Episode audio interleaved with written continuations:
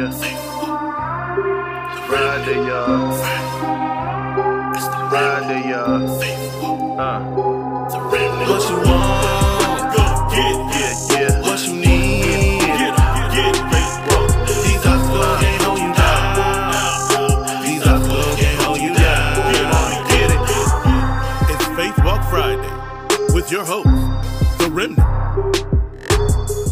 Hey, this is your girl, The Remnant, coming with another Faith Walk Friday segment that I pray encourage you to put what God has given you into action. Well, we made it through another holiday during this very interesting 2020 year, and I know some of you may be feeling some kind of way regarding today's Black Friday sales. But don't give it too much thought. Do what you can do and let that be that. Remember, sales come and go, and especially during these times, people should be grateful for the smallest thing that someone gives to them as a gift. I know this may normally be the day that some of you are able to get everyone on your list a nice gift or buy yourself that special item you've wanted for a while. But don't worry about doing what you normally do when you normally do it. In this day and time, you can plainly see that traditions are fading fast.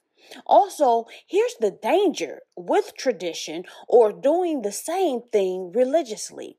When you do things out of tradition, you tie the hand of God from doing something new and amazing in your life. Like on yesterday, some people decided to not do anything for the holiday because they couldn't do it the way they have been doing it for years.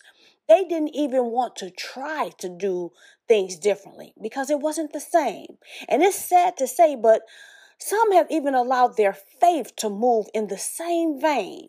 God has been speaking to you about so many witty ideas in various ways that you can make money.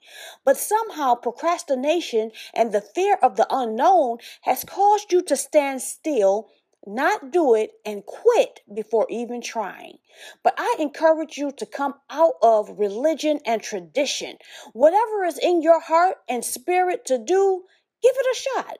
And trust that the way the Lord has you to go about getting it done will all be worthwhile.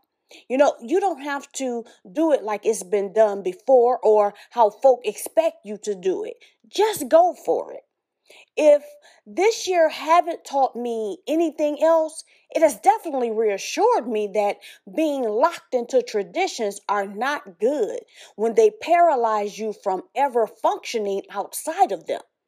Step out on faith and try something new and different. And by all means, whatever the Lord gives you to do, agree to do it and get it done however He specifies. But no matter what, don't quit before even trying. Once again, this is the remnant saying, get up and get it.